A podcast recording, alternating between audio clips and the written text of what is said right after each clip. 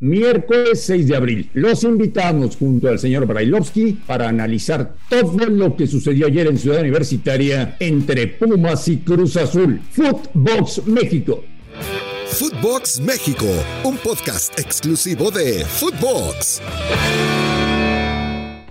de Footbox México, un placer saludarles. Hoy es miércoles 6 de abril y tenemos mucho para compartir con todos ustedes. Vivimos una gran noche, la de anoche, en Ciudad Universitaria. Muy buen partido, gran ambiente y me da la impresión de que Pumas dejó vivo a Cruz Azul. Un gol en los últimos minutos de Cristian Tabó le permite a la máquina soñar con el partido de vuelta que será la próxima semana en el Estadio Azteca. Buen partido, se mataron los Pumas, gran ambiente, se le entregó su gente, la gente, la gente identifica cuando sus futbolistas entregan todo en el terreno de juego. Y ayer lo hicieron los Pumas. Señor Brailovsky, me da mucho gusto saludarle. ¿Cómo le va? Bien, Marín, igual, igual. Sí, qué gusto para ustedes, ¿no? Los que pudieron llegar a estar en la cancha y disfrutarlo desde allá. Yo lo disfruté de igual manera, sin estar en el estadio, viéndolo por televisión. Y sobre todo, sobre todo lo he hecho por Pumas en 75, 80 minutos, los cuales se notó que no se conformaban con el resultado y siempre querían algo más. Y termina apareciendo Tabó, que me quiero imaginar que para eso lo trajo Reynoso, ya llevaba seis o siete partidos, no todos completos por la lesión y demás, porque así llegó de Puebla y termina poniendo el 2 a 1 que deja abierta la serie, ¿no? Y que pesa mucho el gol de visitante el resultado para Pumas? Yo, yo creo que hubiese sido más justo eh, un, gol de diferencia mayor, así sea 3 a 1 o 2 a 0.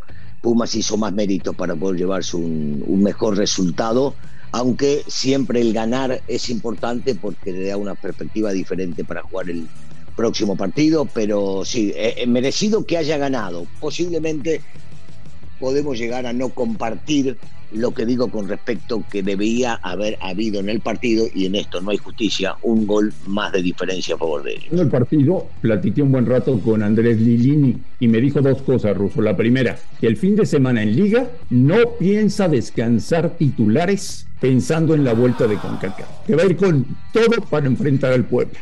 Y la segunda, que si en el Azteca sale a defenderse, va a perder. Es que Pumas, eh, empiezo por el final, no es un equipo que defienda, es un equipo que impone su dinámica y su ritmo y mientras le imponga tiene todo a favor para llevarse mejor resultado. ¿Te acordás que lo hablamos el día de ayer, previo al partido, y hablábamos de, de la dinámica y del esfuerzo que hacen sus jugadores y que termina contagiando, por supuesto, la tribuna, bien lo decías al principio. Y, esto tiene que ver con, con, lo que imprime su técnico, con eh, la vieja garra de estos Pumas y que me parece que en la era de Lilini, salvo algunos casos esporádicos, no, no se demostró, pero definitivamente juegan de esa manera. El hecho de no cuidar titulares para el próximo partido de liga demuestra que eh, físicamente me imagino deben estar al 100%. Yo creo que sí va a descansar dos o tres jugadores seguramente que no estarán para jugar los tres partidos estos, el que jugaron más estos dos que continúan. Eh, no tiene un plantel vasto como para poder hacer demasiados movimientos, pero demuestra que todavía piensan los dos partidos.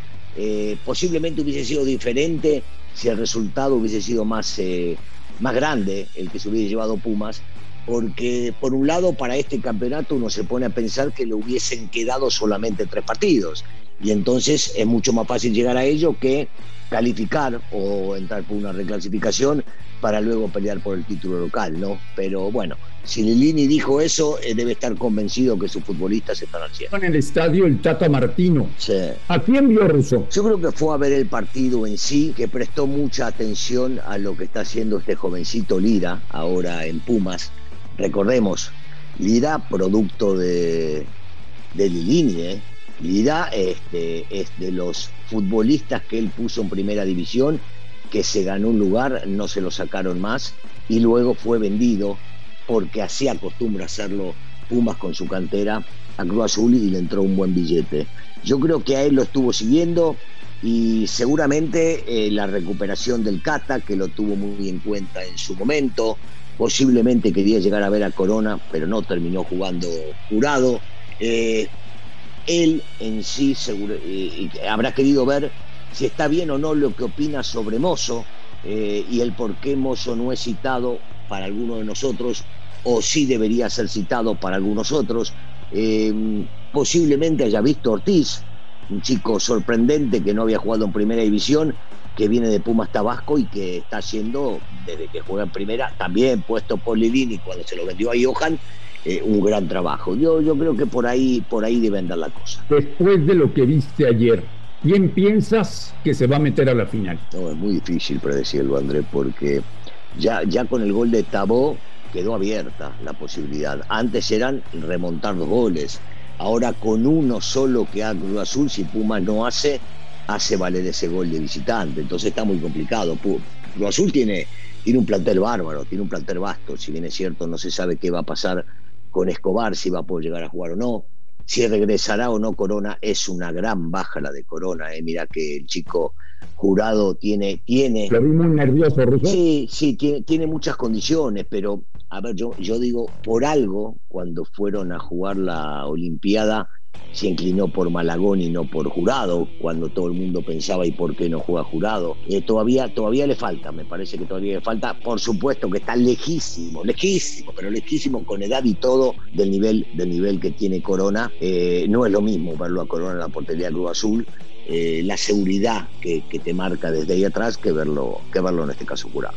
Me enteraba ayer en el estadio que llegan vientos de esperanza desde Sudamérica. El presidente de la Conmebol, Alejandro Domínguez, que acaba de ser reelecto en el Congreso de FIFA, muy inteligente, en lugar de hacerle una invitación al fútbol mexicano para que vuelva a Copa Libertadores, porque sabe que le van a decir que no, que a ellos les interesan los dólares de Estados Unidos, se fue directamente con Jesús Martínez y le dijo, Jesús, te invito a que Pachuca y León jueguen la Copa Libertadores. ¿Qué te parece, Ruso? Wow, qué, bombazo tiraste, Marín, ¿eh?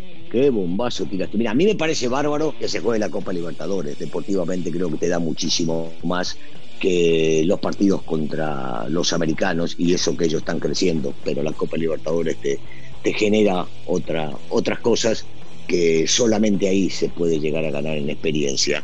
Me parece muy buena, muy buena la invitación eh, si me decís a mí, yo aceptaría ya de movida. El tema es que yo me quiero imaginar que los, dos equipos del Grupo Pachuca van a tener que pedir autorización a, a los federativos, a los dueños, y se están poniendo, se están poniendo en contra de, si lo aceptan y sin autorización se están poniendo en contra de algo que ya está hablado, reglamentado votado eh, del por qué quieren jugar en Estados Unidos y no jugar la Copa Libertadores. Pero la, postura de, de, Colmebol me parece bárbara, pero lo veo sumamente complicado, sumamente complicado que solos puedan decidir por el sí. También me enteré ayer en el estadio que después de la Copa del Mundo de Qatar, México no tendrá que jugar eliminatorias porque es país sede de la Copa del Mundo del 2026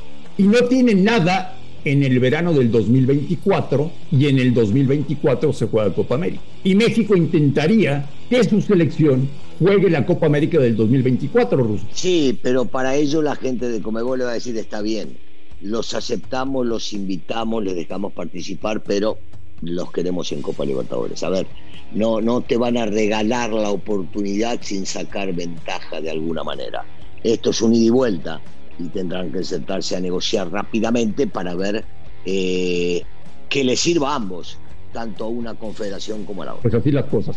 Hoy tenemos partidos pendientes, señor Barilovsky. Mm. Tenemos un Toluca Monterrey que puede ser interesante. También juega Cholos. Y mañana, y mañana. Luis. El partido de partidos, ¿eh?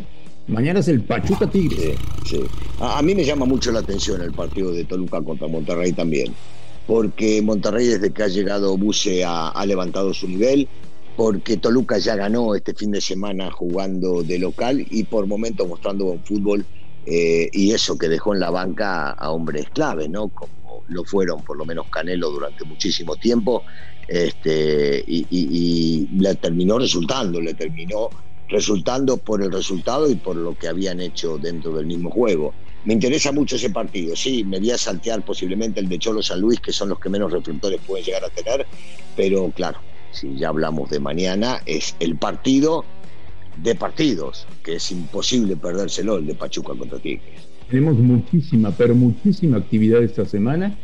Eh, ayer tuvimos con CACAF, hoy se juega la otra semifinal entre dos equipos de la MLS.